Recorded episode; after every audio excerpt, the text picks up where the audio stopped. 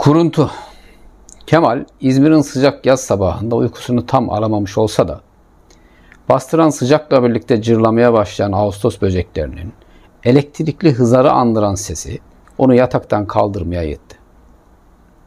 Her sabah olduğu gibi uyanır uyanmaz eli komedinin üzerindeki cep telefonuna uzandı. YouTube'daki shortlara ya da Instagram'daki storylere bakmaya doyamıyordu.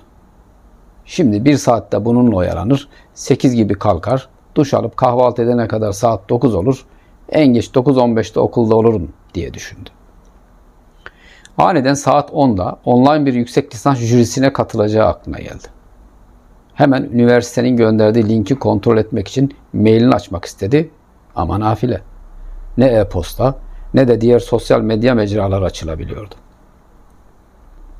Dikkatlice bakınca gördü ki telefonu servis sağlayıcıdan sinyal alamıyordu. Hemen karısının telefonuna baktı. O da aynı durumdaydı. Derhal okula gitmem lazım diye düşündü. Hemen yataktan sıçradı, hızla duş aldı, üstünü giydi. 20 dakika sonra yola çıkmıştı bile. Okula gelir gelmez odasına çıktı, bilgisayarı açtı. Burada kesin internet vardır diye mırıldanıyordu. Açılmaktan azlanan bilgisayarın ekran resmi belirir belirmez bir tarayıcı açıp okulun web sayfasına girmek istedi. Ancak internet erişimi olmadığı uyarısını görünce sunturlu bir küfür savurdu. Ben böyle internetinde, böyle okulunda bu sırada telefon çaldı. Ahizeyi eline aldığında fakülte sekreterinin sesini hemen tanıdı. Hocam okulda, İzmir'de hatta bütün ülkede internet yok. Celal Bayar Üniversitesi'nden aradılar. Katılacağınız jüri saat 10.30'da Muradiye kampüsünde yüz yüze toplanacakmış. Sizi de oraya bekliyorlar dedi. Tezin her bir satırını okuyup o kadar ayrıntılı bir rapor yazdıktan sonra jüriyi toplamasalar üzülecekti. Tamam Rüştü Bey teşekkür ederim deyip kapattı. Dizüstü bilgisayarını, flash diskini falan aceleyle çantaya doldurup okuldan çıktı.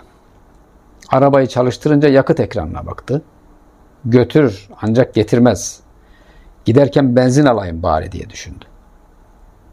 Her zaman yakıt aldığı benzinliğe girmek için sağa sinyal verdi. Ancak sağ şeridin ilerlemediğini fark etti. Sıraya girdi. Gıdım gıdım ilerleyen benzinliğe girebildiğinde saat 9.30 olmuştu. Ön tarafta biri yasak olmasına rağmen bidonla benzin alıyordu. Camdan içeriye buram buram benzin kokusu doldu. Sarhoş olmadan şu işi bir halletsek iyi olacak diye düşündü. Sağ camı açtığında pompacı, abi cebinde ne kadar para var? Hayırdır birader cebimdeki parayı ne yapacaksın? O kadar yakıt vereceğim. O niyeymiş? E, internet yok kredi kartları çalışmıyor. Birden sırtından soğuk terler aktığını hissetti. Elini ceplerine attı. Cepleri boştu. Çantasının ön cebinden cüzdanını çıkarttı. Açtı baktı. Sadece 150 lira vardı. Bu paraya şimdiki hesapla 4 litre bile benzin alamıyordu. Pompacıya parayı uzattı. 150 liralık benzini de koyunca artık Muradiye kampüsüne kadar kesin gidebilirim diye düşündü. Yol boyu bütün benzinliklerde aynı durum söz konusuydu. Yol üzerindeki polis noktalarında tuhaf bir hareketlilik vardı. Polislerin hepsi ellerini siper etmiş gökyüzünü tarıyorlardı. Yoldan gelip geçenleri bırakmış gökyüzünün trafiğiyle mi ilgileniyorlar diye kendi kendine şaka yaptı. Sabuncu Beli tüneline girmedi. Dağ yolundan gitmeyi seviyordu. Yol bomboş ve tabiat çok güzeldi. Bu yoldan sakin sakin gitmeye bayılıyordu. Ama bu sefer gazı kökleyerek geçti. Çünkü tünelde hız sınırı vardı. Yol kenarlarını süsleyen zakkum çiçekleri, kantaron otları ve envai çeşit ot ve çiçekler bu sefer hiç ilgisini çekmemişti. Yol boyunca arada bir gökyüzüne bakıyor ama farklı bir şey göremiyordu. Yol üzerindeki elektronik tabelada hızınız 122 kilometre yazıyordu. Ona da aldırmadı. Neden internet olmadığına dair tatmin edici bir cevap alabilmek için Ankara'daki bir arkadaşını aradı. Bakanlıklardan birinde çalışan arkadaşı sesini kısarak sanırım ülke çapında bir tatbikat yapılıyor. Akşama her şey normale dönebilir dedi. Lan oğlum sen benimle kafa mı buluyorsun? Tatbikatla internetin ne alakası var? Ya aslında tatbikat değil ama öyle bilinmesi isteniyor. Neden? Sanırım bir elektromanyetik saldırı olmuş. Geçici olarak bütün ana serverler kullanım dışı kalmış. Şimdi Dronlarla ordu ve resmi kurumlara internet hizmeti verilmeye çalışılıyor.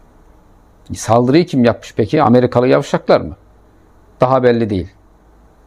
Ne belli değil? Amerikalıların yavşak olduğu mu yoksa kimin yaptığı mı? Kimin yaptığı tabii ki. Öbürü belli zaten. Arkadaşı sesini iyice kısarak artık kapatmam lazım. Beni sadece akşamları ara diyerek telefonu kapattı.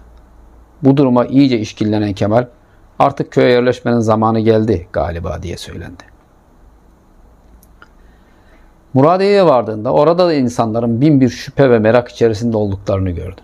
Herkes birbirine internetin olup olmadığını soruyordu. Kimi borsanın çöktüğünü söylerken, kimi de kötü ekonomi nedeniyle iflas ilan etmemek ve zaman kazanmak için hükümetin bilinçli olarak interneti kestiğini söylüyordu. Saate baktı 10 olmuş. 10.30'a kadar bir çorba içerim diye düşündü.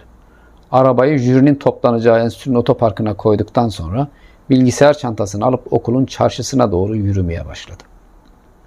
Bu sırada açlıktan midesi kazanıyordu ama o hala interneti düşünüyordu. Olunca internetin esiri oluyoruz, olmayınca özgürlüğümüz çalındı diye ileniyoruz. Ama bütün bunlardan daha somut olan gerçek karnımın aç olduğudur diye düşündü. Çorbacıya girdiğinde gözlerine inanamadı. Bir elleriyle taze somun ekmeği dilimlerini tatlı çıtırtılarla ısırıp porselen kaselerde dumanı tüten çorbalara çala kaşık saldıran jüri üyelerini görünce hemen ilk sandalyeye çöküp dolu bir kaseyi önüne çekti. Artık hesabı jüri başkanı öder diye düşündü. Selam verdikten sonra hiç şüphesiz ki açlık bir kuruntu değildir. Lakin aç olanlara özgürlük bir kuruntu gibi gelebilir dedi.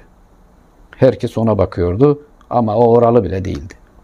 Bir sokum ekmeği ağzına teptikten sonra çorba dolu kaşığı uzunca höpürdeterek sabahtan beri yaşadıklarını protesto etti.